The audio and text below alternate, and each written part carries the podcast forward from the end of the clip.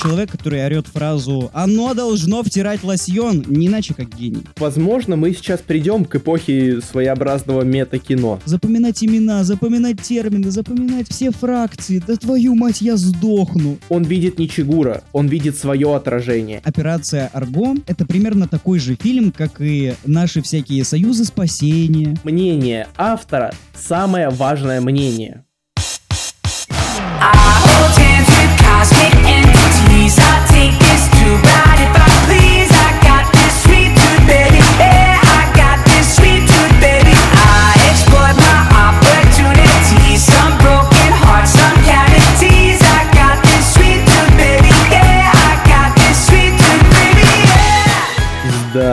Ребята, вы слушаете 29-й выпуск подкаста из Шоушенка. Завершение нашей Оскаровской трилогии. Самый эстетский подкаст в мире, мать вашу.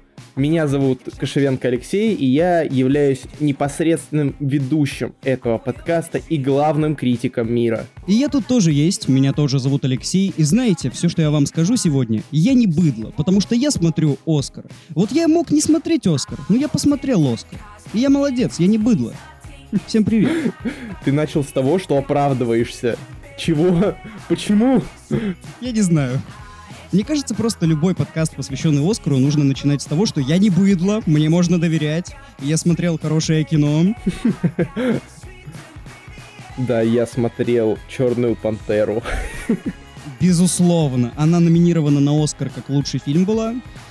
Ну, как бы, если ты смотрел «Черную пантеру», то мне кажется, ты официально признан как эстет, потому что фильма лучше не было. Честно говоря, я как-то даже удивлен, что она не взяла главную награду. Мне кажется, это абсолютная несправедливость, это ошибка со стороны киноакадемии. Но таких ошибок было очень много. А вот что точно не было ошибкой, так это награждение лунного света в 2018 году. Вот это, да, вот это, безусловно, абсолютно правильный со всех сторон стратегический шаг. Первородное искусство, первородный шедевр, так сказать. Да, пятикратно переваренный кал, то есть, извините. Блин. Блять, я только сейчас вдумался, что я сказал. Первородное искусство, пятикратно переваренный кал. Боже. Ребят, вырубайте этот выпуск. Лучше не будет. Лучше уже не будет. Так вот, э, в предыдущем выпуске мы вам рассказывали о наших эмоциях и о том, каким же все-таки в итоге получился Оскар 2022 года. Ну, а сегодня мы поговорим о главных фильмах всех Оскаров с 90-х годов, пожалуй, вот так. Если что, не удивляйтесь, если мы не будем упоминать победителя в Оскаре 2022 года. Все просто. Мы пишемся еще до того, как его объявили. Буквально за день до официальной церемонии награждения. Так что не удивляйтесь. Мы могли, конечно, схитрить и поговорить про власть пса, но... Слушай, ведь это гениально. Мы могли попробовать запророчить и записаться по поводу каждого фильма, вот каждого номинанта. И вот в случае одного мы бы гарантированно угадали и подставили. Вообще идеально получилось бы. Не, ну там можно было парочку отсеять, мне кажется, сразу же. Ну да, какой-нибудь условный Белфаст или Дюну. Да, или Аллею кошмаров. Ну или Аллею кошмаров, да. Итак, мы критики, мы любим искусство, мы уважаем э, лучшую кинопремию всех времен и народов, Оскар. Между прочим, вы сейчас слушаете человека, который посмотрел подряд «Храброе сердце» и список Шиндлера ночью. Так что, извините меня, тут авторитет бьет ключом. Вам никак не переспорить нас. Поэтому переходите по ссылкам в описании, подписывайтесь на различные наши источники, на мою группу ВК, там Лехин канал на YouTube, который пока что все еще жив. Да, до сих пор жив. на Яндекс Музыку, Apple подкасты, Spotify, Google подкасты и прочее, прочее, прочее. Короче, на все. Что-то забыл? У меня мысль съебалась просто куда ты, пока я говорил. Так, сейчас, одну минуту. Не, ну, собственно, недосып заметен. Поймай мысль, сходи. Поймай мысль, я тебе что, блядь, э, ловец из Гарри Поттера? Ну мысль-то съебалась, надо ее поймать.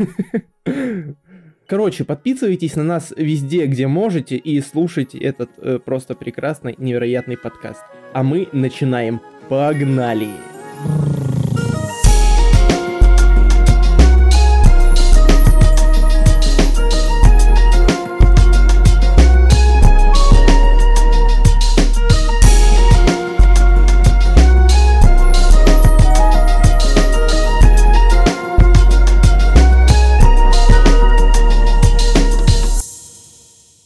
Рассказывать мы будем о фильмах э, в том порядке, в котором они получали главную кинонаграду в кавычках.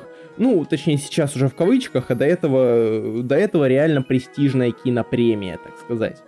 Поэтому начинаем мы с фильма «Молчание ягнят», который получил Оскар в 1992 году. Мы перемещаемся в лихие 90-е. Те самые времена, когда на улице было страшно выходить, потому что шастали там маньяки всякие, смотрели на тебя неморгающим взглядом и, и были Энтони Хопкинсом. Да. А рот у них подозрительно был прикрыт бабочкой. Блять. Не, на удивление, если уж мы начинаем говорить про «Молчание ягнят», то почему бы и не начать его обсуждение с постера? Потому что я считаю, что постер «Молчание ягнят» абсолютно гениален. Он говорит о фильме многое, но при этом не говорит ничего. А что именно он о нем говорит? Он говорит о том, что там будет бабочка.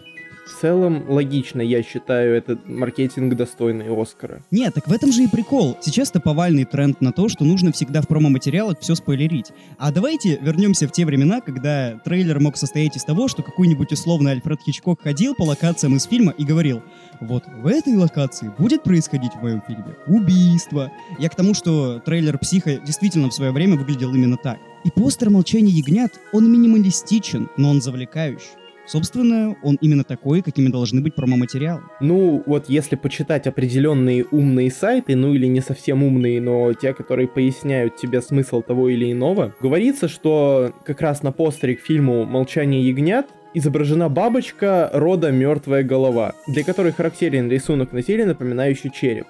На том же постере череп состоит из фигур семи обнаженных девушек, позаимствованных из работ э, Филиппа Халсмана. В фильме что происходило? Преступник помещал куклу бабочки в рот своих жертв, что символизировало его перерождение в женщину. Блять, почему, когда я начинаю это говорить, мне кажется это очень странным? Слушай, это не только тебе кажется странным. Мне кажется, Баффало Билла очень много кто не понимал, но мы не можем понять, мы не гении, в отличие от него. Потому что я считаю человек, который орет фразу «Оно должно втирать лосьон», не иначе как гений. Да, бедная Клариса. Не, на самом деле мы немножко не с того бока зашли об этом фильме. Все-таки «Молчание ягнят» — это фильм о ком? В первую очередь это фильм о Кларисе Старлинг, о сильном женском персонаже, о котором мы, кстати, говорили в одном из наших предыдущих подкастов. Если хотите, можете послушать. Это история о том, как молодая девушка пытается добиться успехов на определенном мужской работе. Я просто к тому, что выходил этот фильм в 90-е. Тогда это все было, ну, еще не так сильно распространено, как распространено сейчас. И если сейчас такая история, ну, наверное, куда более правдоподобна, куда более реалистична, тогда это действительно был прорыв, как и в плане литературы, потому что изначально, в первую очередь, «Молчание ягнят» — это роман Томаса Харриса, так и в формате кино. Вот лично мной почему-то фильм «Молчание ягнят» никогда не воспринимался как фильм про сильного женского персонажа. Там я не увидел в свое время там какой-то репрезентации или чего-то подобного. Естественно. Поэтому для меня Оскар э, этому фильму, он смотрелся, ну, мягко говоря, не то чтобы обычно. Я понимаю, что это 92 год, но все-таки, по-моему, Оскар ну, всегда так или иначе отдавал предпочтение определенным фильмам с э, какой-либо репрезентацией. И на самом деле, как мы можем заметить, эта репрезентация есть, но она настолько естественная, настолько правильная, что никаких вопросов не возникает. Мне кажется, во-первых, это действительно правильная репрезентация, как ты заметил. Во-вторых, тогда, в лихие 90-е, репрезентация еще не была таким востребованным словом. Просто это делали невероятно редко, и Молчание ягнят просто являлось каким-то безумно странным исключением. Ну а в-третьих, мне кажется, ты не заметил, что эта история про сильного женского персонажа из-за другого, только мужского персонажа, который перетянул все одеяло на себя. Интересно, кто это может быть? Мне кажется, это Баффало Билл. Как ты думаешь? Мне кажется, это он. Нет, я понимаю, о чем ты говоришь, то, что, ну, Хопкинс, он великий, конечно, великий в этом фильме. Он ведь именно за роль Ганнибала Лектора и получил свой Оскар. Один из. Ну, собственно, за роль Кларисы Старлинг э, Оскар тоже актриса получила. Нет, и мне кажется, тут ты немножко не улавливаешь суть. Ганнибал Лектор — это нифига не главный персонаж. Если вообще посчитать все его пребывание на экране, то он очень мало времени проводит. Его всего там минут 15-20. Но Энтони Хопкинсу вручили награду за лучшую мужскую роль. Не за лучшую мужскую роль второго плана, а именно за лучшую мужскую роль. Это ж вообще невероятно. Не, ну тут э, я понимаю академиков, потому что, ну, смотри, если расценивать каждый образ в своей парадигме, так сказать, то тут э, главная женская роль, э, главный герой в фильме это Клариса, а главный мужской герой в фильме это Лектор. Это правда, да. Поэтому, да, поэтому логично, что в целом лучшая мужская роль отошла именно Хопкинсу. Я бы не сказал, что логично, потому что в конкурентах там были фильмы, где главная роль была за мужчинами. Ну понимаешь, какая разница, сколько хронометража? Тут же главное, как этот хронометраж проведен. Это правда. И Ганнибал Лектор в «Молчании ягнят» отработан на все сто процентов. Я обращу внимание на то, что образ Ганнибала Лектора в этом фильме возделывается не только при помощи актерской игры. Банально то, как он снят, как оператор выстраивает свет. Ну, это в самом деле невероятно.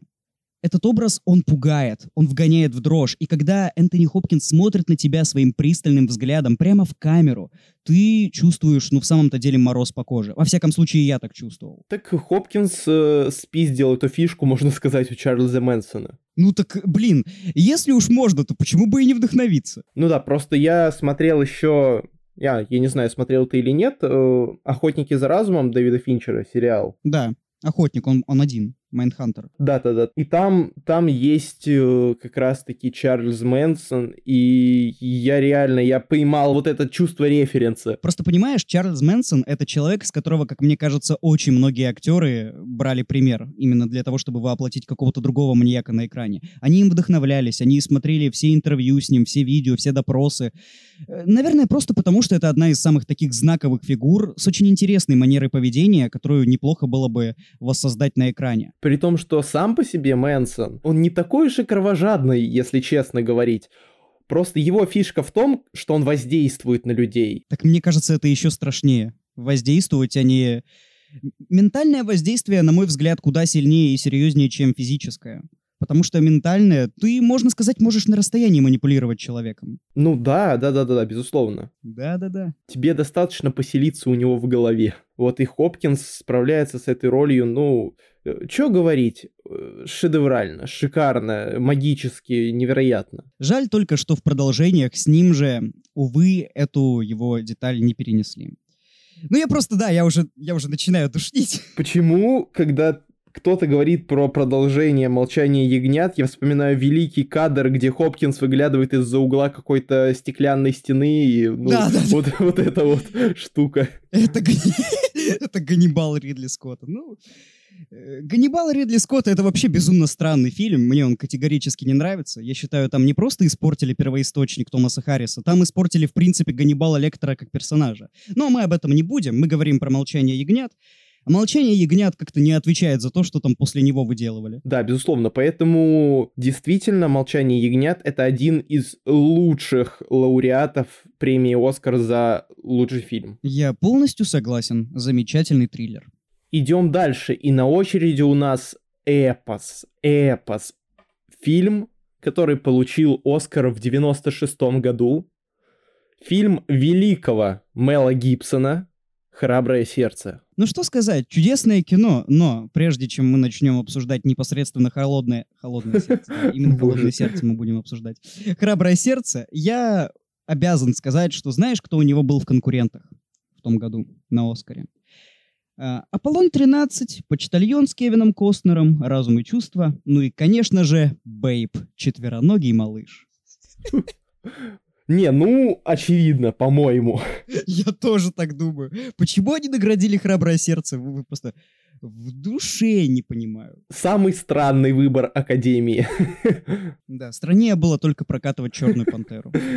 Да. Не, ну, несмотря на обилие достойных соперников, так сказать, э- это действительно фильм, заслуживающий Оскара. Это огромнейшее эпичное полотно на три, мать его, часа, которое рассказывает тебе невероятную историю мести, жертвенности, любви, дружбы, И чести, свободы. свободы и, и- и прочее, прочее, прочее. Мне почему-то этот фильм показался чересчур актуальным и злободневным даже сейчас. Ничего себе.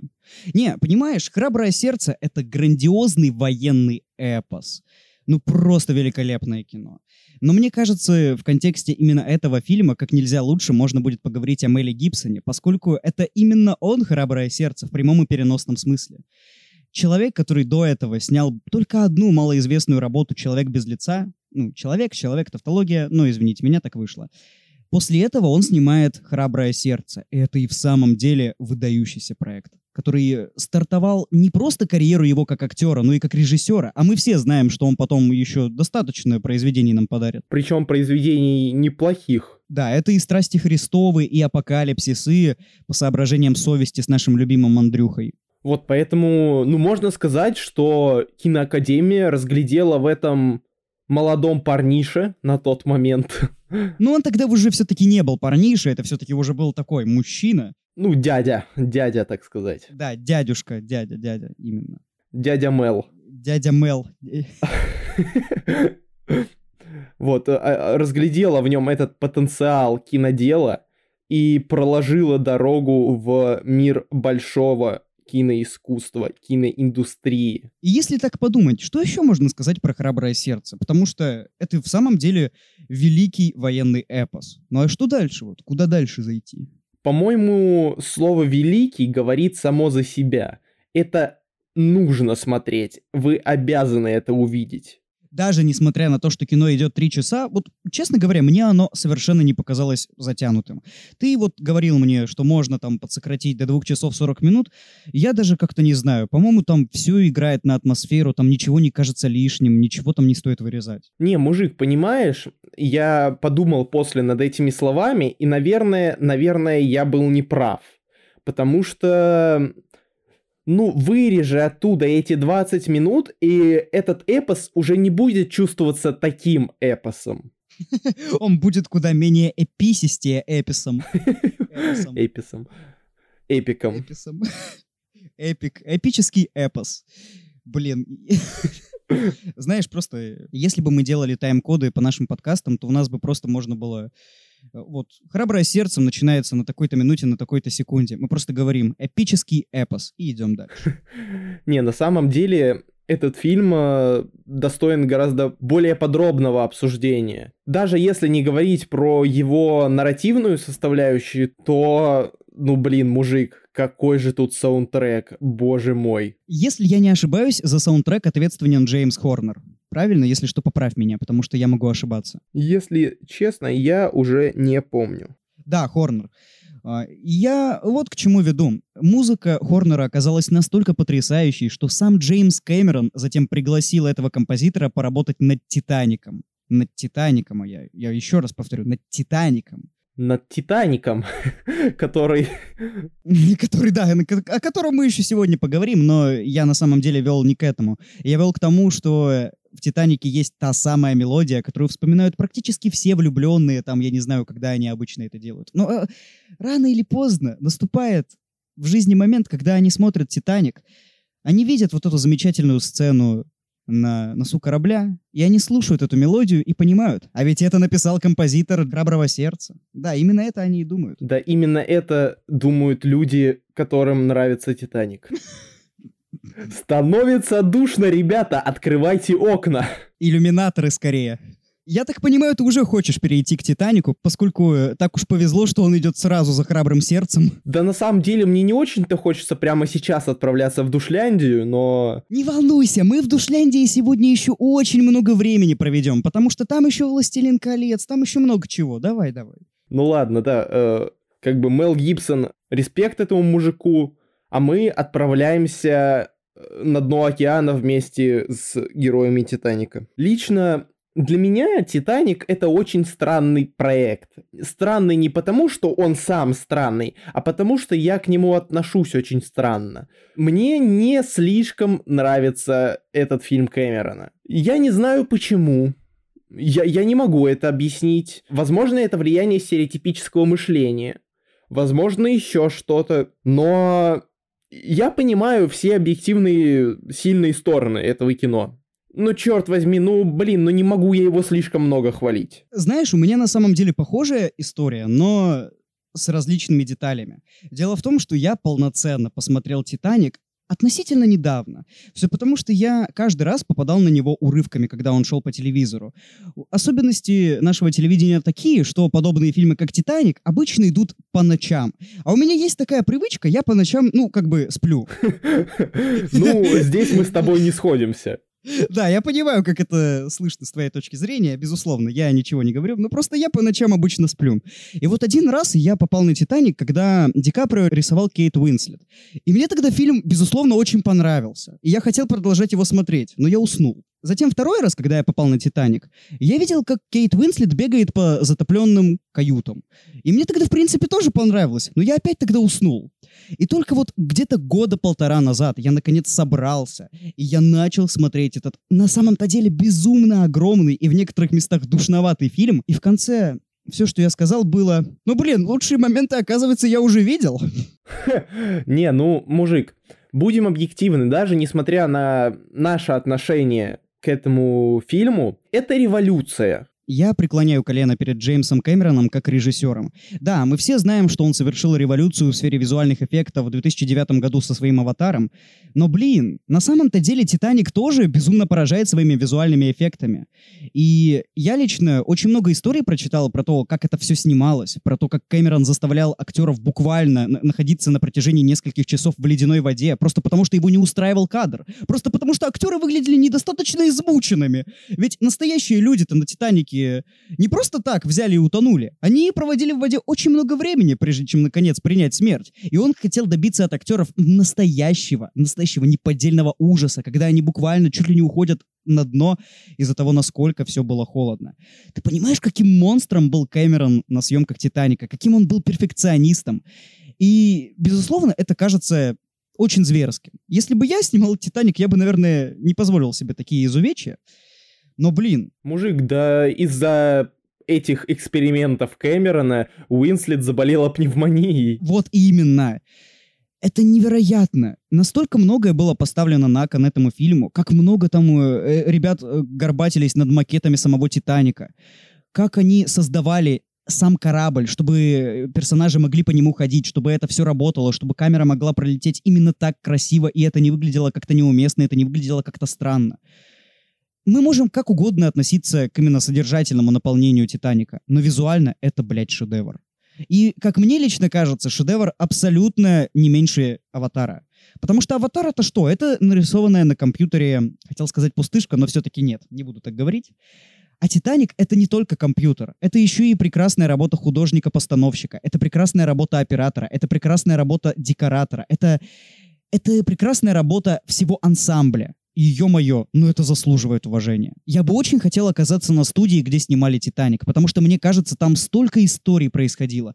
Там происходило столько перипетий. Мне кажется, что история о съемках таких э, масштабных и действительно важных фильмов, как э, «Титаник» и «Аватар», э, достойны отдельного фильма о фильме. Да, я согласен. Вот знаешь, есть же всякие фильмы по типу «Горе Творца», которые рассказывают про Томми Вайсо и как он снимал, безусловно, лучший фильм в истории человечества. Но мне кажется, что и «Титаник» удостоен хотя бы документалки такой масштабной, полноценной. Не каких-то вот э, обычных таких бэкстейджей на 50 минут, которые делались там наспех, когда снимались прямо на съемочной площадке. Я бы хотел увидеть художественный фильм про то, как снимали «Титаник». Я говорю не иронично, потому что мне кажется, это было бы шикарно. Ну, возможно, мы сейчас придем к эпохе своеобразного мета-кино. Так мы уже к нему пришли. Я говорю, горе-творец, это, это ж не просто так, это кино существует. Затем, у нас есть Манк, который рассказывает про период съемок гражданина Кейна, ну, точнее, про период э, написания сценария. У нас на самом-то деле много фильмов, которые рассказывают про кинематографистов. У нас есть Хичкок с Энтони Хопкинсом про съемки «Психа». Мне кажется, рано или поздно появятся фильмы про «Титаник». Но я имею в виду скорее больше фильмы сродни невыносимая тяжесть огромного таланта, который, кстати, еще не вышел. Если вы не знаете, что это, то узнайте, мне кажется, это интересно будет. Блин, честно говоря, после этого фильма, хоть он еще и не вышел, но я уже стал как-то заведомо относиться более положительно к Николасу Кейджу. Я вернул свою привычную любовь к этому актеру. Или потому что я «Призрачного гонщика» пересмотрел, не знаю.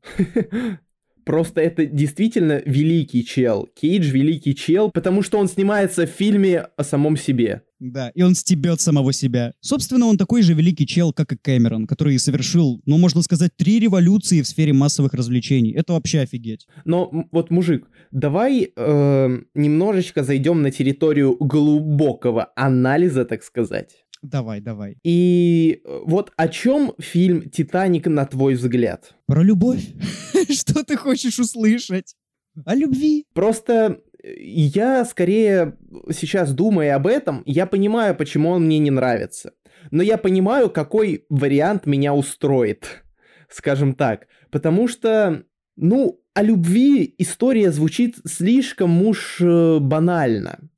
Для меня, как э, любителя Эстета. более интересных э, и, ну, неоднозначных посылов и задумок, «Титаник» — это фильм о классовом неравенстве в первую очередь. Ну, д- окей, ладно, хорошо, я понимаю, к чему ты ведешь. Окей, хорошо. Ну, блин, мне кажется, это не совсем так, потому что это, в первую очередь, «Титаник» — это историческое произведение. Безусловно, с художественными какими-то отступлениями, но не показать это классовое неравенство там было просто нельзя. Нет, просто я считаю, что здесь именно что основная мысль об этой пропасти между классами, рангами. Потому что, смотри, Роуз — это представительница, скажем так, высшего общества, Джек — представитель низов. Они встречаются, и выясняется, что Джек гораздо более свободный сам по себе, чем любой из представителей э, вот этого высшего общества, так сказать. И да, здесь прослеживается тема свободы, естественно, тема выбора. Но почему именно Джек умирает в конце? Почему режиссер убивает именно этого персонажа? На мой взгляд, потому что это та жертва, которую Джек приносит ради свободы, той самой внутренней свободы Роуз. Он показывает ей свой мир, мир человека из низшего класса, чтобы та обрела определенную свободу в мыслях, в суждениях и в действиях, а не продолжала двигаться в той самой однородной и скучной парадигме, в которой она жила до этого. Для меня фильм «Титаник» об этом. Мне кажется, что это, знаешь, ты заходишь на территорию СПГС. Это, безусловно, имеет место быть, возможно, но мне как-то кажется, что это просто так совпало. Просто для драматической перипетии было важно именно то, чтобы умер он, а не она. Не потому, что смерти женщины ранило бы как-то меньше, нет, а просто потому, что, ну, именно так. Кэмерон же явно не глупый, и когда он писал сценарий, он явно все продумывал, и у него явно была задумка. И поэтому смерть Роуз, если бы она произошла, она бы ломала весь сценарий. А смерть Джека нет, потому что, ну, заранее к этому ведет то, что он передает, он остается в Роуз, он остается, но не физически, а, ну, грубо говоря, ментально и психологически. Он передает все свои тезисы жизненные, все свои паттерны через Роуз, чтобы она могла их принять и вырваться из этого порочного круга. Я ни капли не соглашусь, то, что это фильм о любви. Ну вот ни в коем случае он не о любви.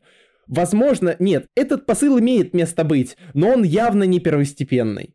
Я сомневаюсь, что Кэмерон создавал любовную историю. Ну подожди, но ведь через эту любовь можно передать абсолютно любые мысли, и в том числе и то, что ты пытаешься продвигать. Любовь это тогда средство больше, чем основная задумка, чем идея. Ну окей, хорошо, но в любом-то случае фильм получается о любви, о любви, которая способна передавать абсолютно любое. Да не о любви он. Вообще, любил ли Джек Роуз? Начнем с этого. Ну, это уже абсолютно какой-то философский вопрос, мне кажется, что да. Любил ли Джек Роуз? Или для него важно было именно вот то, что я описал? М, Не знаю, скорее нет, чем да. А на мой взгляд, скорее да, чем нет. Это, знаешь, это что-то похоже... Это похоже на теорию, что Джек — это чувак, который послан из будущего, чтобы спасти Роуз. Это, ты слышал про такую теорию? Нет, я... Нет, нет, не, не, не слышал. Короче, существует теория про Титаник о том, что Джек на самом деле так свободно и развязно себя ведет, потому что он не из этого времени. Ну, нет, смотри, мужик, Ему... Он просто должен спасти Роуз. Я соглашусь с этой теорией, но только если убрать из нее факт путешествий во времени. Потому что Джек — это человек другой эпохи, который ведет себя по-другому, но Кэмерон поместил его просто в сеттинг Титаника, грубо говоря. Знаешь, мне кажется, мы как-то слишком глубоко копнули, и я на самом деле вполне возможно как-то переосмыслю Титаник. Но я-то душа безумно романтичная, мне не хочется мне не хочется переставать думать, что это фильм о любви. Почему ты пытаешься э, запретить мне об этом думать? Просто меня бесит, когда люди неправильно понимают смысл фильма. Ну подожди, каждый же может свой смысл углядеть. И вполне возможно, что Джеймс Кэмерон не собирался передавать именно то, что ты думаешь. Возможно, так просто совпало. Потому что чаще всего авторы не замышляют какую-то определенную мысль, которую потом находят люди с прошествием времени. Это зависит от менталитета во многом, это зависит от э, жизненного опыта, и это зависит от времени, когда тот или иной человек смотрит то или иное произведение. Потому что «Титаник»-то снимался в 90-х. А мы смотрели этот фильм, ну, когда, в десятых. Я его посмотрел где-то в 2019, по-моему. Ну, я опять же не соглашусь, потому что какая разница, как люди его интерпретируют? Никакое мнение, кроме мнения автора, не имеет ни малейшего значения вообще. По-моему, наоборот, мнение автора не учитывается. Ну, об этом мы еще тоже сегодня поговорим в контексте одного из последних наших фильмов. Ну окей, хорошо. Потому что тот фильм именно об этом. А мы, и я думаю, что надо бы переходить дальше, а то... Да, да, а то как-то засиделись. Ой, а дальше у нас, а дальше у нас исключительный случай для Оскара на самом-то деле. Случай, когда масштабный блокбастер получает главную награду. И получает не только главную награду, но и... Черт. Он очень много чего получает, и он номинирован в очень многих категориях. Да, Правильно, я говорю о завершении трилогии Питера Джексона «Властелин колец» с подзаголовком «Возвращение короля». Фильм 2003 года Оскар получил в 2004. 11 номинаций на Оскар и 11 взятых статуэток. Это просто офигеть. Такого никогда не было. Ну, давай тогда так. Сначала я дам тебе подушнить. Ну так а что мне душнить? Просто я-то человек безумно простой. Я всегда, если у меня будет выбор, либо я посмотрю какой-нибудь фэнтези, либо я посмотрю какую-нибудь приземленную драму, я выберу приземленную драму. Всегда, без исключений. Это может быть даже Гарри Поттер, я все равно посмотрю что-то приземленное. Я такой человек. Я как-то меньше стал любить сказки. Наверное, я начинаю взрослеть, и мне это не нравится. Но просто «Властелин колец» — это огромная вселенная. И Джордж Ток... Джон? Нет, он Джон Толкин. Я дебил, что ли? Джон Рональд Роул Толкин. Да, он Джон Толкин. И Толкин придумал действительно безусловный шедевр в плане фэнтези-сеттинга. Но лично для меня, как простого обывателя, погружаться в это все, запоминать имена, запоминать термины, запоминать все фракции, да твою мать, я сдохну. А именно из-за того, как это подает «Властелин колец», я не просто не могу это запомнить, у меня это физически не получается, потому что я засыпаю. Единственная и основная моя претензия ко всему «Властелину колец» и «Хоббиту» в частности, даже, наверное, больше к «Хоббиту», чем к «Властелину», так это то, что он тупо скучный. У меня нет никакой аргументационной основы. Я не смогу тут никаких конструктивных э, критических взглядов вам преподнести. Я просто не понимаю, почему это кино все любят. Да потому что это, черт возьми, круто. Это огромное, опять же, полотно, как и в случае с «Храбрым сердцем». Кстати, я вот когда смотрел, нашел определенные сходства. Э, в частности, с... Ну да, есть такое. Даже больше не с возвращением короля, а с двумя крепостями, двумя башнями. Да, да, да. Сорванными. Вот. Э, и я, пожалуй, отмечу, что последняя часть трилогии не является моей любимой. Я больше всего люблю как раз-таки «Две крепости».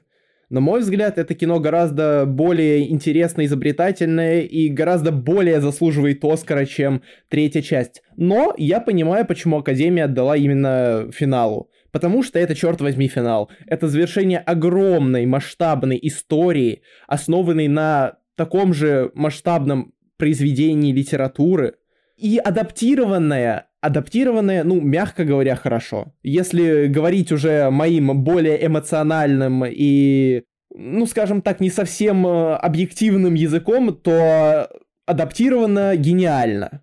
По-другому я не знаю, как адаптировать это произведение.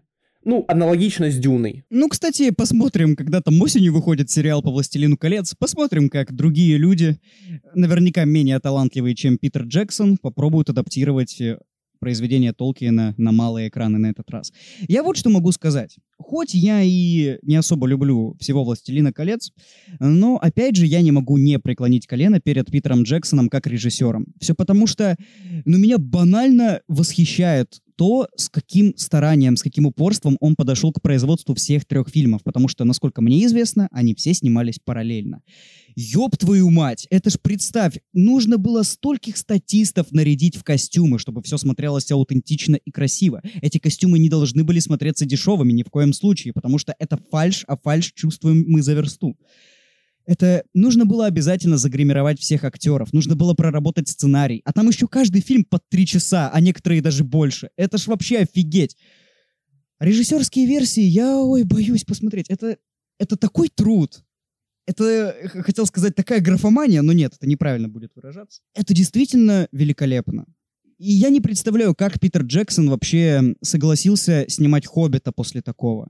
Я, кстати, больше люблю «Братство кольца». На «Братстве кольца» я меньше всего спал. Касательно моих претензий к возвращению короля, что меня больше всего задевает? Почему мне меньше всего нравится этот фильм из всей трилогии? Чертовы спасательные орлы. Ну да, да, да, кстати. Ой, бог из машины такой. Да, как бы нет, я понимаю, что это в целом прием, который характерен для всей вселенной, и он, ну, он органично смотрится в рамках сеттинга «Властелина колец». Но почему-то мне кажется, что... Я не знаю, кстати, это было в книге или это выдумки сценаристов непосредственно адаптации? Честно говоря, я сам не знаю, я «Хоббита» не читал. Точнее, нет, я не читал э, именно первоисточник «Властелина колец». Я прочитал где-то половину «Хоббита», и, честно говоря, я не знаю, почему я забил его читать дальше, поскольку мне там даже нравилось, более-менее. Блин, надо вернуться. Короче, в любом случае, если мы рассматриваем исключительно вот кинопроизведение не как адаптацию, а как отдельный образчик э, киноискусства, то, ну черт, это выглядит не особо изобретательно, не особо умно и, ну, немножечко выбивает тебя из колеи. А если закрыть глаза просто на... бог из машины. Да, бо- бог из машины, Deus Ex Machina. А если закрыть глаза на это, то нет, ну это все такое же крутое, эпичное, масштабное, невероятно красивое и четкое Кино, Кино. капсом. кино. Да, абсолютно точно. Да. Ну а я еще продолжу с тем, что я опять же говорю, я могу не любить «Властелина колец», но я могу любить историю создания «Властелина колец», потому что, опять же, это та самая история создания, которая заслуживает отдельного полноценного художественного освещения полнометражном кино. Или, возможно, даже сериале. Даже скорее сериале на три сезона, потому что все-таки там три фильма. Визуальные эффекты. Это было начало нулевых. Но ёб твою мать, я совру, если скажу, что «Властелин колец» сейчас смотрится не впечатляюще. Голум произвел не просто революцию в сфере визуальных эффектов, он даже сейчас смотрится гораздо лучше. Я бы сказал, что 70% тех компьютерных зверушек, что нам представляют сейчас. Да, это безусловно так. И опять же, в рамках именно премии киноакадемии «Возвращение короля» это, это феномен. Жаль только, что больше блокбастеры Оскары не получали. И я сомневаюсь, что Дюна эту тенденцию как-то исправит. Ну, извините. Я надеюсь, что когда Дэнни Вильнев доделает э, свою франшизу, так сказать, когда выйдет финальная часть, Академия все-таки все-таки одумается и сделает правильный шаг э, к поднятию рейтингов. Слушай, а ты не исключаешь возможность, что Оскар к тому моменту перестанет существовать? Потому что рейтинги с каждым годом все больше падают и падают и падают. Я сомневаюсь, что он к тому моменту перестанет существовать. Мне кажется, что он очень сильно изменится в плане формата. Да он уже изменился, там многие номинации, которые, честно говоря, мне не интересны не меньше, чем основные, по типу лучшего монтажа, они будут вручаться до официальной церемонии награждения. Это вообще, блин, какого хрена? Ну вот, да. Итак, а мы едем дальше. А дальше у нас фильм Мартина Скорцеза. Мой любимый фильм, один из моих любимых фильмов наравне с «Побегом из Шоушенка», да, кто бы мог подумать, и «Дюной», и «Бегущим по лезвию 2049», и любым другим фильмом Вильнева, короче.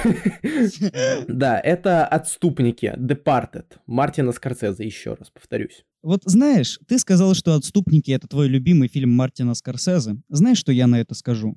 Ну и ладно. Ну и ладно. Да, не, я, вкурил шутку, ты чё?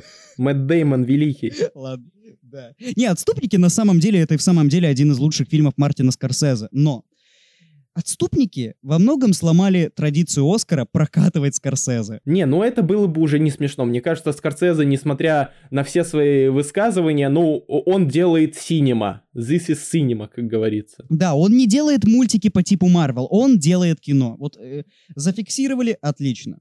Хотя вот «Хранитель времени» на самом деле подходит под статус мультика в какой-то мере, учитывая то, как много там было применено графики. Я говорю в хорошем смысле, я этот фильм «Горячей любовью» обожаю, но просто сам факт. Да, ну а что можно сказать э, об отступниках? О том, что это ремейк, причем очень-очень похожий на оригинал. Но какая разница? Какая разница, если Скорсезе, мне кажется, сделал его даже лучше, чем оригинал? И вот, кстати, да, я согласен. Он идет э, немногим дольше, чем оригинал. Хотя, погоди, я, наверное, даже не прав. Я пижу. Он идет гарантированно больше, чем оригинал. Но насколько, я сейчас посмотрю. Отступники идут 150 минут. 100 101 минуту. То есть Скорсезе буквально добавил э, в ремейке 50 минут экранного времени. Так что «Отступников» уже, как мне кажется, не стоит считать каким-то покадровым ремейком. Скорсезе во многом углубил это кино, он э, придал новые нотки персонажам этого фильма. Так что, нет, все-таки я считаю, когда двойную рокировку и «Отступников» сравнивают на равных, мне кажется, это немного неправильно. О важности и культовости отступников Скорсезе говорит банально одна фраза. Ну и ладно. Ну и ладно, это... Нет, даже две тогда. Э, Вот это первая была фраза, а вторая... Может, да, а может и нет. А может, а может пошел, пошел ты. Да, да, да, да. Это гениальные фразы. На самом деле, блин, вот эти реплики, они во многом делают вид, что мы смотрим такую залихвастскую, хулиганскую черную комедию по типу каких-нибудь копов в глубоком запасе Адама Маккея. Но, на удивление, это мощный триллер. И, кстати, я, я, я тут внезапно понял, что нужно добавить еще реплику Джека Николсона про крыс. Тоже очень классная фраза. Да, да просто что лично для меня э, Скорсезе настолько круто заворачивает все эти сюжетные перипетии, э, кризисы персонажа, инициирующие события, что, ну, в итоге это выливается в просто мозговыносящий поток из э, раскрытия всех сюжетных веток в конце и плод-твистов. Слушай, когда я впервые смотрел сцену в лифте, если ты понимаешь, о чем я, а я думаю, ты понимаешь, о чем я, Да, я понимаю. но, бляха-муха, у меня там был просто настолько большой взрыв мозга, что я думаю, Индиана Джонс бы не выжил в холодильнике из-за такого взрыва мозга.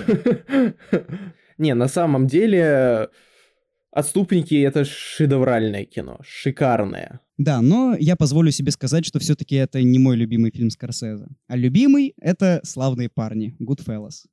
Ну или «Казино», я вот на самом деле еще даже не решил. Не, я в этом плане гораздо более, более быдло, наверное, чем ты, потому что у меня два любимых фильма Скорсезе, и это «Отступники» и «Волк с Уолл-стрит». А, не, ну «Волк с Уолл-стрит», блин, слушай, быдло не быдло, но Мартин Скорсезе, как мы уже выяснили, не снимает мультики. Так что любое его произведение — это мощно, это надо смотреть. И «Волк с Уолл-стрит» — это так-то тоже очень крутое кино.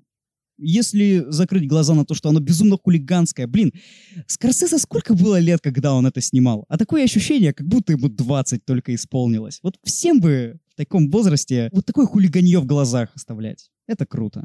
Просто знаешь, почему кажется, что Скорсезе там молодой? Почему? Потому что старикам тут не место. Ладно, хорошо. Это было хорошо. Мне понравилось.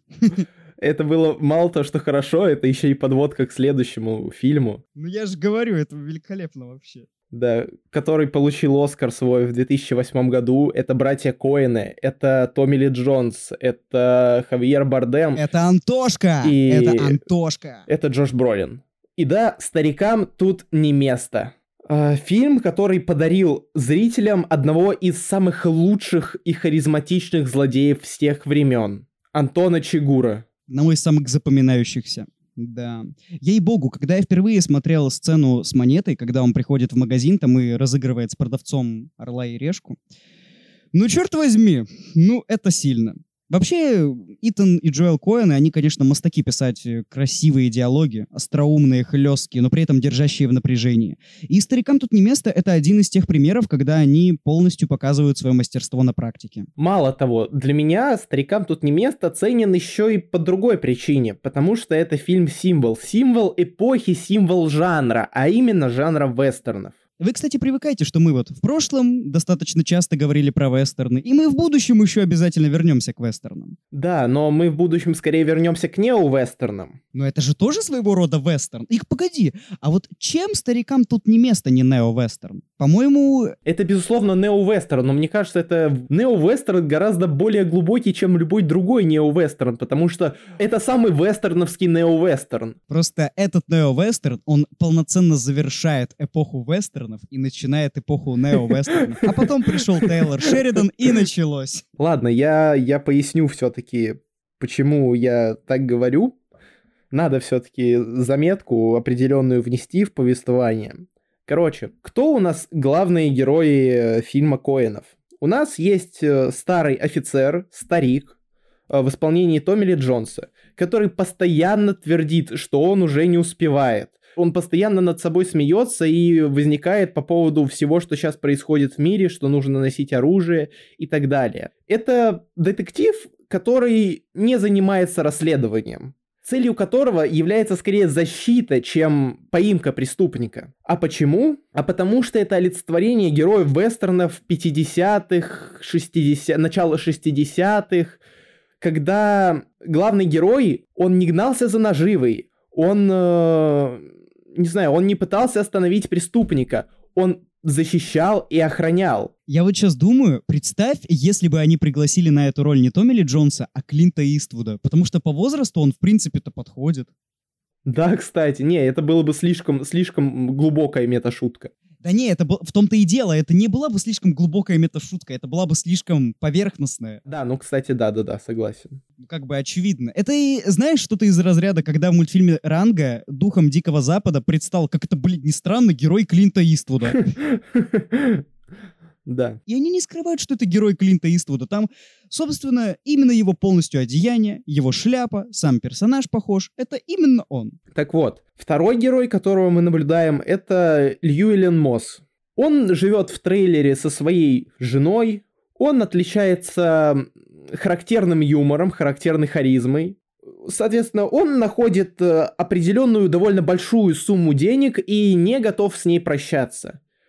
Он бежит от этого преступника, он э, идет на различного рода авантюры. И это все также олицетворяет героя следующей эпохи вестернов, э, вестернов 70-х. Ну и, естественно, у нас есть Антон Чигур, который является олицетворением эпохи вестернов 80-х. Это тот же герой, но просто позднее. Он уже не бежит за наживой, у него нет определенной цели, он не охраняет и защищает. Он такой же мудрый и справедливый, как э, персонаж э, Ли Джонса. Он такой же харизматичный, как персонаж Бролина. Он гораздо более независимый, и это скорее дух вестерна, которого боятся все, и плохие, и хорошие. Он убивает не потому, что у него есть цель убить, или цель средством которой является убийство. Он убивает, потому что он может это сделать. Все, что я могу сказать, просто приходил Антошка, разъебал тут всех немножко. Вот. Так к чему я сейчас вам все это рассказывал? А к тому, что фильм «Старикам тут не место» рассказывает об одном и том же персонаже. Тут один главный герой, которого разделили на три других персонажа по эпохам, грубо говоря. Именно поэтому шриф э, Том Белл, когда приходит в место, где, казалось бы, должен быть Чигур, он видит не Чигура, он видит свое отражение. Именно поэтому все эти три персонажа ни разу не встречаются между собой. Да, они перестреливаются, да, они переговариваются, но даже в перестрелке они не видят друг друга. Братья Коины создали определенный метанарратив. И мне кажется, что Оскар у старикам тут не место. Это, извините меня, это абсолютно оправданный ход Академии. Я согласен, Потому что это огромный такой привет всем поклонникам классических вестернов. Мне кажется, хотя бы за это Оскар вполне себе заслужен. Потому что вестерны в нулевых, в десятых годах это уже не был такой популярный жанр. Вестерны, если выходили, то они, как правило, либо стебали самих себя, либо они пользовались не слишком большим спросом. Но старикам тут не место. Смог не просто стать хитом, он получил Оскар. И после этого действительно началась какая-то новая эпоха вестернах. Появился Тейлор Шеридан, который э, написал «Дилогию убийца», который написал «Ветреную реку» и «Любой ценой». Ну и, конечно же, написал и срежиссировал «Йеллоустоун». Просто, когда ты смотришь Yellowstone, такое ощущение, что король говорит. Когда ты смотришь Yellowstone, у тебя нет слов, ты просто издаешь какие-то произвольные звуки, прямо такие же, как это делал Колин Фёрд в фильме «Король говорит». Да, э, лауреат э, премии «Оскар» 2011 года, и лауреат абсолютно заслуженный. Оскар Колина Фёрта говорит сам за себя, и мне кажется, что его актерский перформанс — это главная изюминка этого фильма. Ну, все потому, что кино это о чем? Правильно, о дикции. А эту дикцию очень важно правильно показать. И именно поэтому я до сих пор считаю, что ты многое упустил, смотря кино в дубляже. Все-таки нужно было слышать оригинальный голос Колина Ферта. Он там и в самом деле на все награды наиграл. Да я даже не сомневаюсь, я же пересматривал некоторые отрывки потом, именно в оригинале, и, черт возьми, Фёрд шикарен, вообще без вопросов. Это абсолютно такое нежное, чувственное и одновременно жестокое и динамичное кино, где динамика не в общем повествовании, а динамика в каждой, мать его, сцене, в каждой, мать его, реплике. На самом деле меня подкупает это кино общей своей атмосферой Великобритании. Я никогда не скрывал, что я люблю всю эту дождливую атмосферу. Лондон, Лондон. В общем, блин, я не знаю, мне очень нравится вот эта стильная элегантность, эта чопорность в купе с таким тонким британским юморком, когда персонаж Хелены Бонем Картер изысканно пьет чай. Ну, я не знаю, я всегда люблю такую атмосферу, и очень-очень хорошо, что король говорит, мне ее подарил. Единственный вот у меня такой вопрос сложился, насколько было целесообразно давать именно королю говорит премию в 2011 году? Ты видел просто, какие у него там были конкуренты? Ну, блин. Ну вот не знаю на самом деле. Ну просто, понимаешь, там как бы «Черный лебедь» Даррена Аронофски, там э, «Боец», там «Начало» Кристофера Нолана, там «127 часов» Дэнни Бойла, там э, «Железная хватка» тех же братьев Коэн, там «История игрушек. Большой побег», ну это ладно, это анимационный фильм. Там социальная сеть Соркина и Финчера. Вот именно. И вот я к этому и вел. Мне кажется все-таки, что ну, социальная сеть должна была победить в том году. Но ладно, кто мы такие, чтобы судить Оскар? Да никто. В любом-то случае, фильм получился шикарный, очень хороший, очень добрый, нравоучительный. Ну, то есть, э, в этом действительно, вот ты сказал, что он какой-то жестокий. Лично я в нем не увидел никакой жестокости. Он в меру, конечно, он в меру сдержанный, он умеренный, безусловно, но он добрый.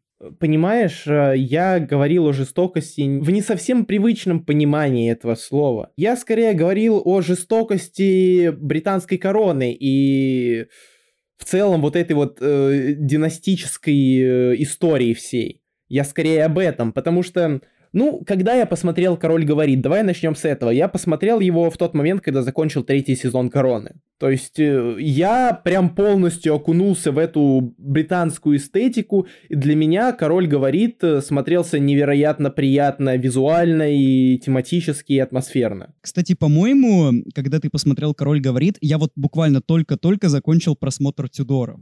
Так что я, когда мы обсуждали, я еще не так давно отошел от всей этой стилистики Великобритании. Просто, если уж говорить про саму монархию, это, конечно, да, очень спорная система правления. Но если мы будем говорить о том, что лидер страны должен или не должен иметь хорошую дикцию, то, мне кажется, тут ответ будет очевиден. Поэтому в этом плане я не совсем согласен, что там есть какая-то жестокость.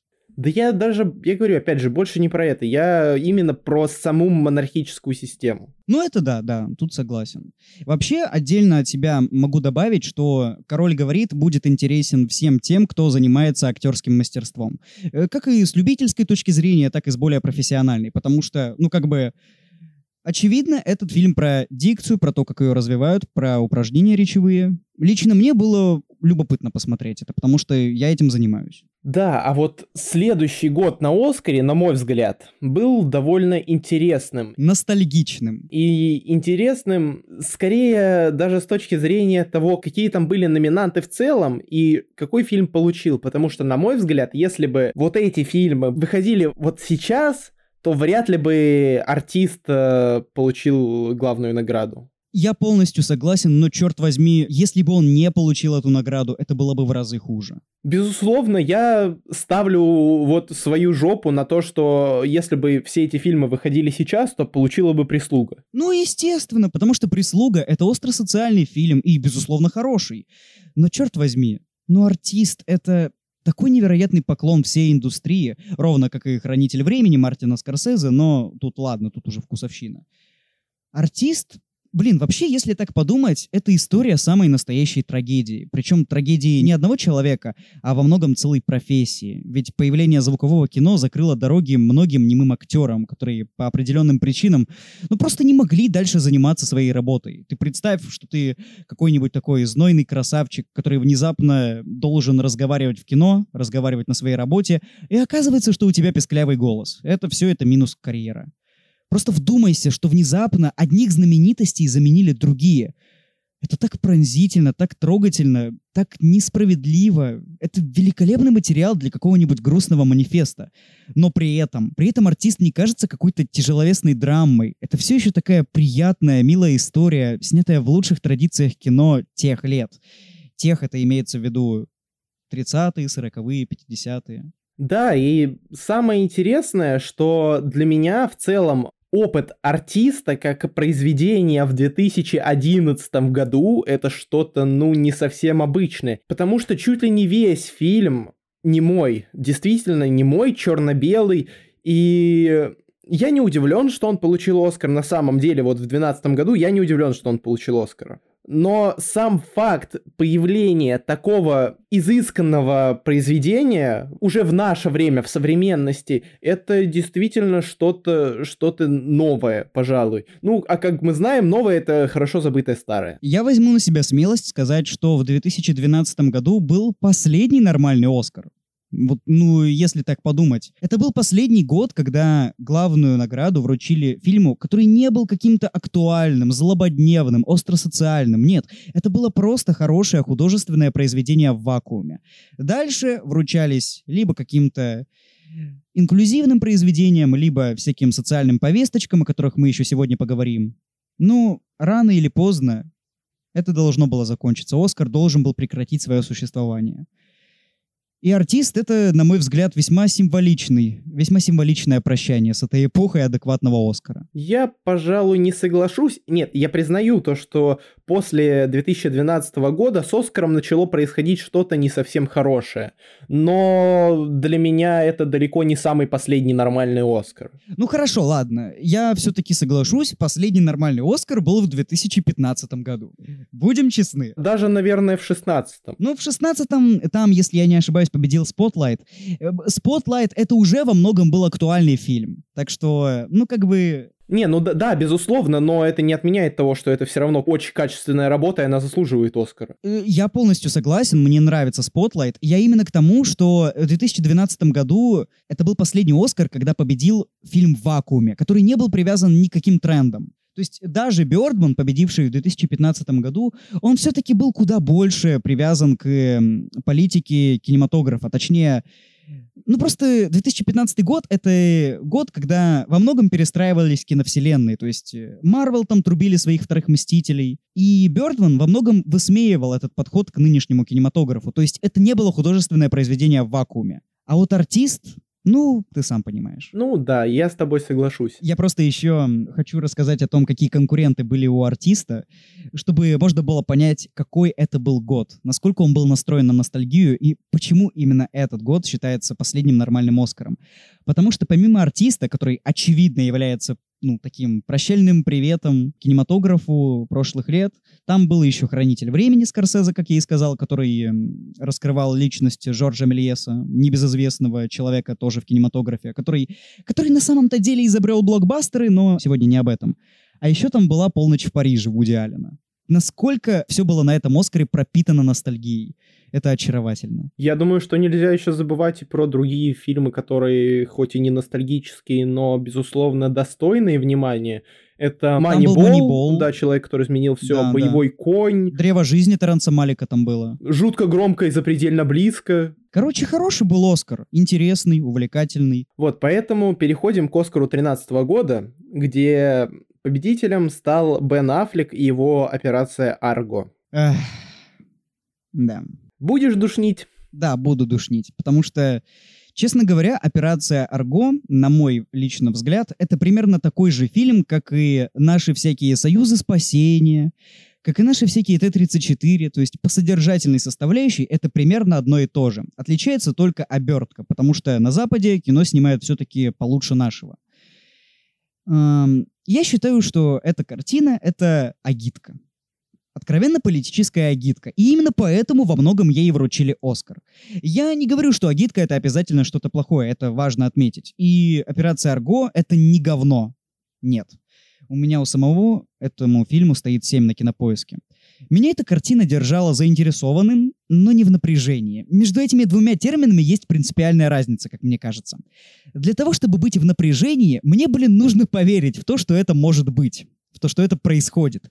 А я не могу, потому что на экране происходит какой-то бред, если вдуматься.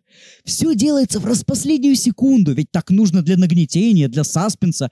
Хотя в реальности такое бы, ну, блядь, не прокатило. Из ЦРУ сделали каких-то баранов и клоунов. Герой Бена Аффлека тоже очень серый тип, за которым мне лично было вообще неинтересно наблюдать.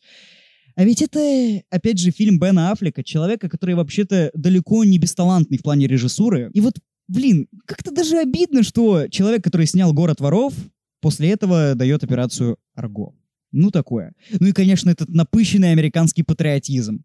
В итоге кино победило, как мне кажется, только из-за выгодной политической повестки. А как художественное произведение, оно, ну, максимум среднее. Потому что «Оскар» — это что? Это американская премия, так или иначе. И она будет награждать фильмы, которые выгодны ей. Это логично, это неплохо, ну, просто...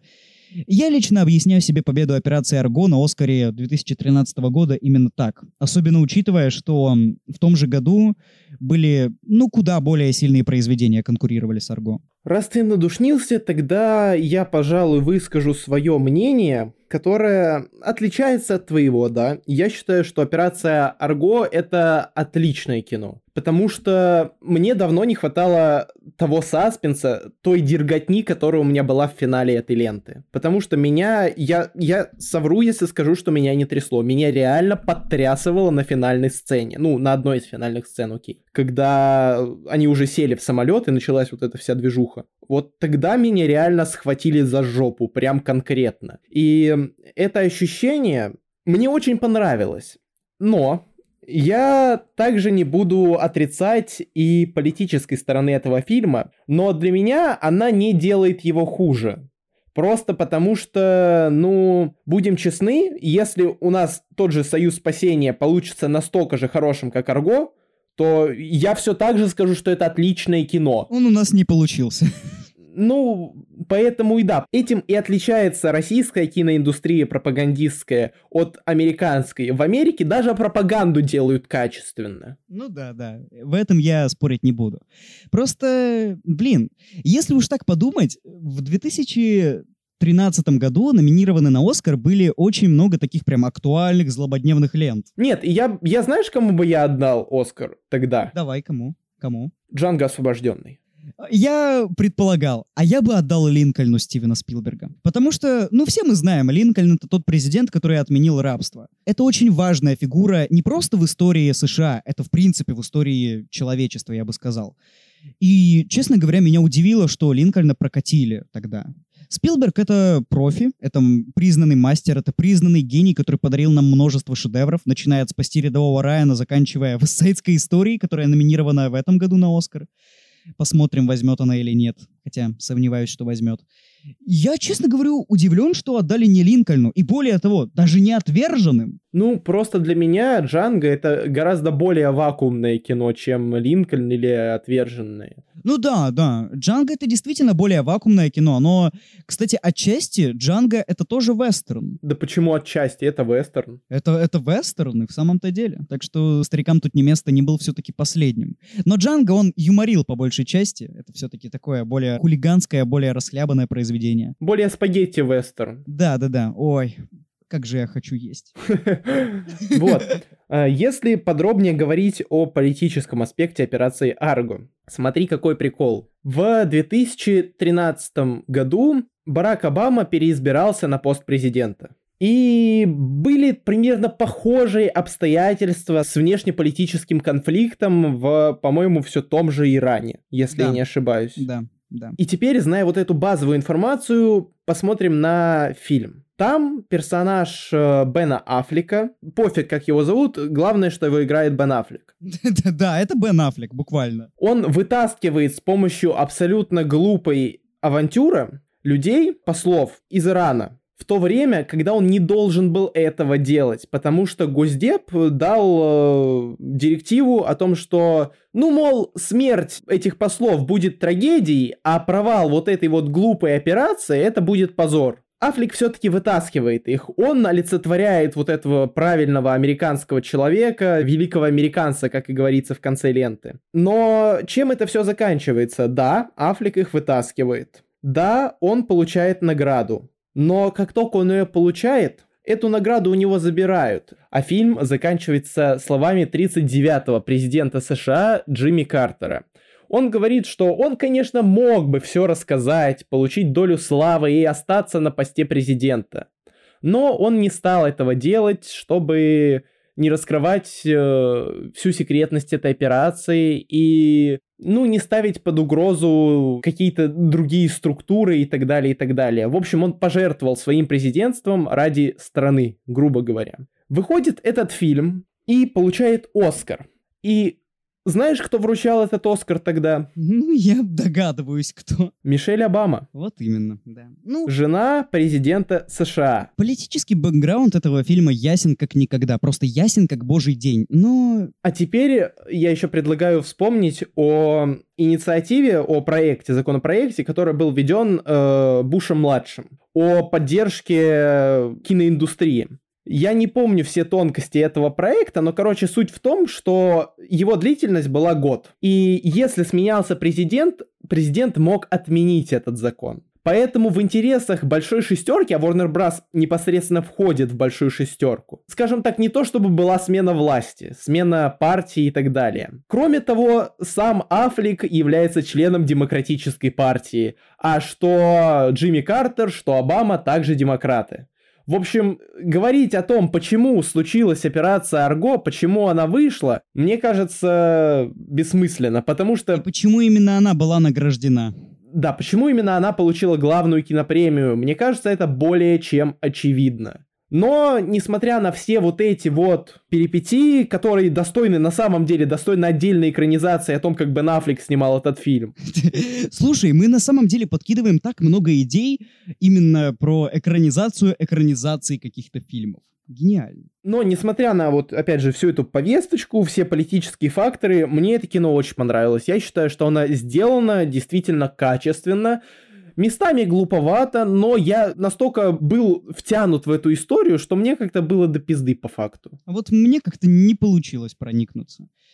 Ну да ладно. Итак, переходим к нашему финальному, получается, лауреату, последнему фильму, который мы захотели отметить, и последнему адекватному Оскару. Оскару 2015 года. Вот это уже точно последний адекватный Оскар. Бёрдман Алехандро Гонс... Фу, блядь. Бёрдман Алехандро Гонсалеса Иньяриту. Великолепный фильм. Я буквально сегодня утром его еще раз пересмотрел, уже в пятый раз, и до сих пор это 12 из 10. И я сейчас э, буду ссылаться на свои, свои же слова в этом подкасте, только чуть раньше по хронометражу. Здесь Иньяриту говорит именно о том, что мнение автора самое важное мнение. Ну, честно говоря, я даже не знаю, я не совсем с этим согласен. Ну, смотри, у нас есть персонаж э, Эдриан Тумс. Да.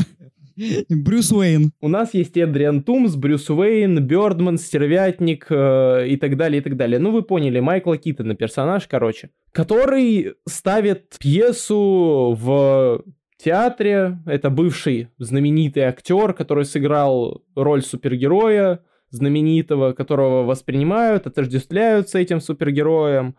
Но ему хочется чего-то другого, чего-то большего. Ему хочется вырваться, ну, из рамок вот этого его образа. И отчасти поэтому это его осознанное желание. Осознанное желание вырваться из вот этого порочного круга, так сказать. Он начинает ставить сценку. У него проблемы в семье, у него проблемы с дочерью, в частности. Самая главная его проблема — это проблема с дочерью, которая впоследствии и диктует его неосознанное желание. И причем э, занятна и вся история его становления как актера и почему он пришел в конечном итоге к этой пьесе. Пьеса, кстати, не дядя Ваня. Пьеса, которая по факту не пьеса. Это адаптация сборника рассказов одного из его любимейших писателей с самого детства. Писателя, который... Бухой ему выдал салфетку.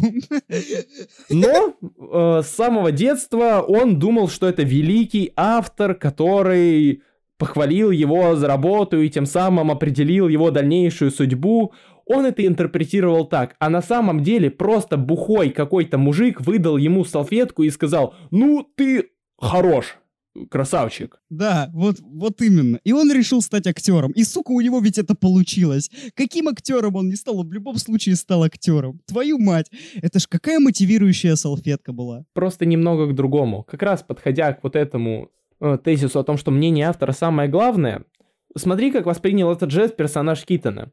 Он подумал, что великий автор похвалил его за работу. А на самом деле бухой автор в слюне похвалил его за работу.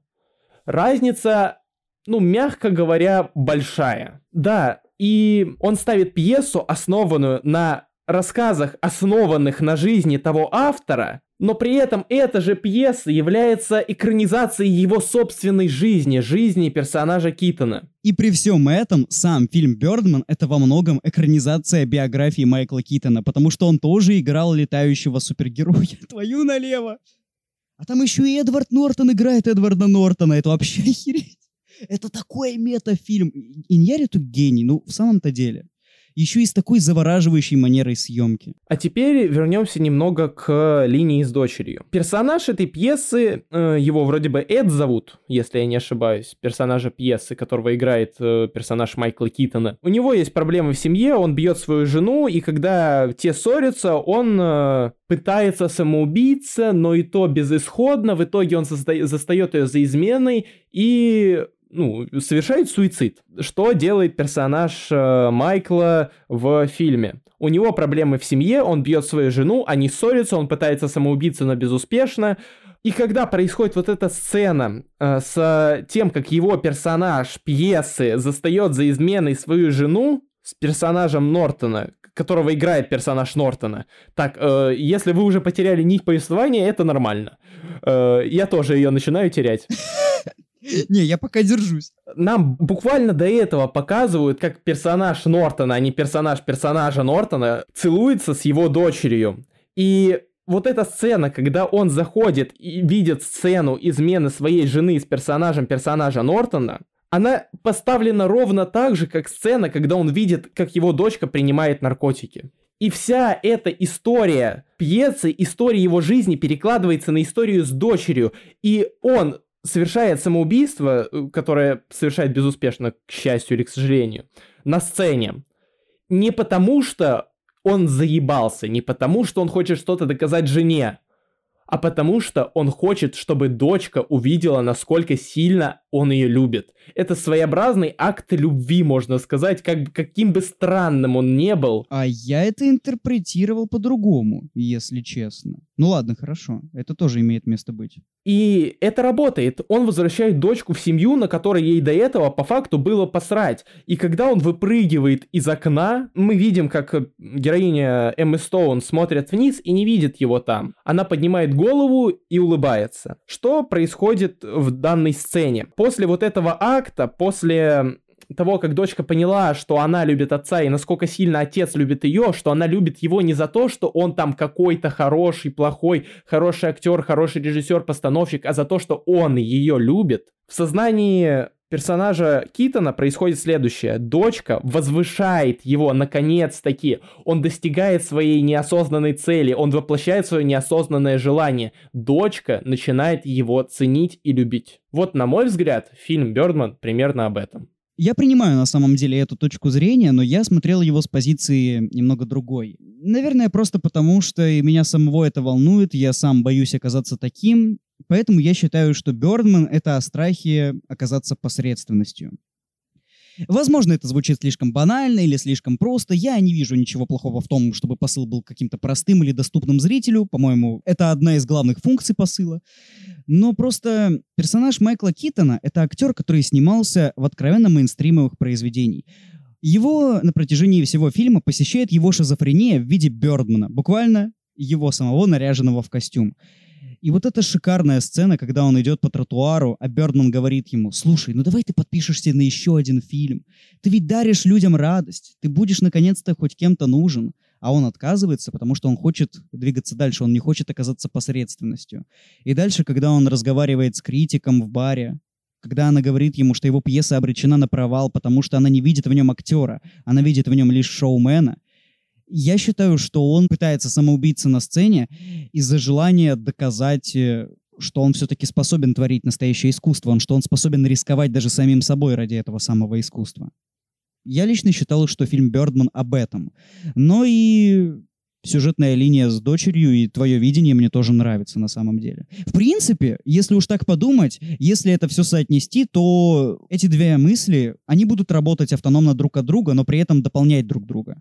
Так что, мне кажется, Бёрдман это вообще ультимативный шедевр получается. Получается, что так. И получается, что Оскар абсолютно-абсолютно заслуженно. Ну, Оскар абсолютно заслуженно это гарантированно, потому что кто там вообще был номинирован в том же году? Снайпер, Отрочество, Отель Гранд Будапешт, Игра в имитацию, Сельма, Теория всего и Одержимость. Ну, смотри, давайте разберем тобою написанное. Снайпер Клинта Иствуда — это провокационное, агитационное говнище. Один из худших фильмов Клинта Иствуда, на мой сугубо личный взгляд. «Отрочество» я, увы, не смотрел. Это, если я ничего не путаю, снимал его Ричард Линклейтер. И, блин, надо посмотреть. «Отель Гранд Будапешт» — это, безусловно, моя любовь до гроба. Обожаю этот фильм и никогда не перестану его любить, но все-таки это не уровень Оскара, будем честны. Собственно, я поэтому не так сильно и расстроился, когда «Французский вестник» не номинировали в этом году. А, Игра в имитацию, ну, это, безусловно, сильный фильм, но не такой, чтобы выдавать Оскар. И одержимость, ну, одержимость это, да, хорошо. Дебют, вот, достойный конкурент, безусловно. Но Бёрдман, блин, мы прямо сейчас разобрали Бёрдмана, мы доказали, что он работает абсолютно на всех уровнях, что он содержит в себе огромное количество самых разных посылов, которые дойдут до всех, мне кажется, потому что они, они вроде бы и глубоки, но при этом они на поверхности, они доступны, если ты будешь внимательно смотреть ленту если ты попытаешься в нее погрузиться. Мне кажется, Бёрдман — это вполне себе очевидный вариант в этом году был. Даже спорить не буду, я лишь скажу то, что следующий Оскар 16 года забрал Spotlight, а вот потом случилось полнейшее очко с этой замечательной премией, потому что случился инцидент с Лала Лэндом, и получил премию главную «Ебучий лунный свет». И вот примерно на этом моменте, я думаю, нам и стоит закончить. Потому что Оскар перестал быть той самой наградой, за которую все следят. Оскар стал по большей части мемом. Оскар уже многие люди просто не смотрят. Они его, ну, не спят на нем, грубо говоря. Пока идет Оскар, обычные люди спят. Потому что что было дальше? В 2018 году победила «Форма воды». Не самый плохой фильм, безусловно, но я, как поклонник Гильермо Дель Торо, могу сказать, что у него есть произведения куда мощнее и куда оригинальнее. Я просто к тому, что в 2018 году все нормальные люди болели за Мартина Макдонаха. Вот, да, три билборда на границе Эббинга, Миссури. В 2019 году была «Черная пантера». Понятия не имею, почему этот фильм прокатили. Я считаю, что именно он должен был победить. Ну, а на мой взгляд, 19-й, несмотря на всю абсурдность некоторых номинантов, э, забрал именно тот фильм, который в целом, наверное, и должен был его взять. Это «Зеленая книга». Я не согласен. Я болел за фаворитку Йоргаса Лантимуса и до сих пор считаю, что этот фильм как нельзя лучше должен был получить. Ну да ладно, меня никто не спрашивает. Главное, что в 2020 году были «Паразиты». «Паразиты», которые во многом впечатлили результатом. Никто не думал, что «Паразиты» не только могут забрать лучший международный фильм и лучшую режиссуру, но еще, блин, и лучший фильм. Это было невероятно. Будем объективны, если смотреть на список номинантов, то он очень достойный. Да, список номинантов шикарный. Я, честно скажу тебе, болел за кролика Джоджо. Возможно, это удивление с твоей стороны, но ё-моё, Нет, я не удивлен, потому что я сейчас смотрю на список номинантов, и у меня тут, наверное, четыре фаворита. Ну, у меня тут два фаворита максимум. Но я болел за кролика Джоджо, и, кстати, я только сейчас понял, слушай, а тебе не кажется, что кролик Джоджо и Белфаст — это очень похожие фильмы? Только кролик Джоджо лучше. Ну, ну да, безусловно, да. Кролик Джоджо был как-то поинтереснее все-таки снят, покреативнее, ну и посылы, как мне кажется, там получше поданы. Ну да ладно. Вот, я болел в 2020 году за Форд против Феррари, понимал, что он не возьмет, но это шикарное кино. Брачная история, потому что, ну, актерские перформансы, извините меня. Слушай, ты болел за Хоакина Феникса, правда же? Э, да, да. А я за Адама Драйвера. Я в э, лучшей женской роли за Йоханссон болел. Ну и Йоханссон это понятно. Я за Йоханссон болел и кролика Джорджа, когда лучшая женская роль второго плана, я и там за Йоханссон болел. Потом, «Однажды в Голливуде» и «1917». Я знаю, что «1917» — это спорное кино в плане отношения масс к ней, потому что некоторые, как я, возводят ее в ранг шедевра, а некоторые говорят, что это просто неплохое кино. Да. И даже ты обошел ирландца. Но знаешь, я тебя полностью понимаю. Я во многом пересмотрел свое отношение к ирландцу. «Паразиты», конечно, исключительный э, лауреат, потому что никто этого не ожидал. И исключительный лауреат еще и потому, что он подорвал жопы половины всего фандома. Фандома Оскара? Такой фандом есть? Да. Мне кажется, да. Мужик, мы записываем уже третий подкаст по Оскару. Как ты Ладно, думаешь, окей. он есть? Да, мы его сами и организовали. Хорошо, ладно. Ну и последний на данный момент пройденный Оскар «Земля кочевников». Не знаю, что сказать по поводу вот этого выбора Академии, потому что, с одной стороны, тут есть еще и судно Чикагской семеркой, которое мне безумно нравится, а тут есть и Манг, тут есть и Отец. Но в целом Земля кочевников это не самый плохой вариант. А я буду, во-первых, душнилой, во-вторых, отвратительным человеком и скажу просто «Нахуй, блядь, землю кочевников!» Все, я, я все высказал. Я не люблю это кино. Я считаю, что его очень много кто переоценивает. Но об этом, наверное, как-нибудь в следующий раз. Опять же, тут, наверное, примерно такая же ситуация, как и с операцией Аргом. Не в том плане, что «Земля кочевников» — это какая-то пропаганда, нет. А в том плане, что снято качественно, кино неплохое, посмотреть можно. Но, бля, ну не. Итак, я думаю, можно заканчивать. Все, кто болели за Дюну, наверное, и поддерживали Дэнни Вильнева, которого не номинировали на лучшего режиссера, делитесь этим подкастом, ставьте ему сердечки на Apple э, подкастах, на Яндекс Музыке и других платформах. Не забывайте переходить по ссылкам в описании на все прочие источники. В общем, вы сами все знаете, мы вас любим, мы вас ценим, смотрите хорошие фильмы. Э, Мы вам рассказали о неплохом количестве достойных номинантов и просто номинантов с интересной историей, с интересным метанарративом. Вот, так что, надеюсь, вам понравилось, надеюсь, мы смогли э, донести до вас определенные мысли, э, определенные мысли о том, чем являлся Оскар и чем он стал. Поэтому спасибо, что были с нами, спасибо за внимание, всем пока. Спасибо, что слушали, и до скорых встреч. Пока. Sorry, please excuse me for my mess. My heart's been pouring through my chest. I fell through corridors and broken floors. I'm sorry that I left. Fell asleep in my new bed. I can't feel happy in my head. I see two moons and nothing more.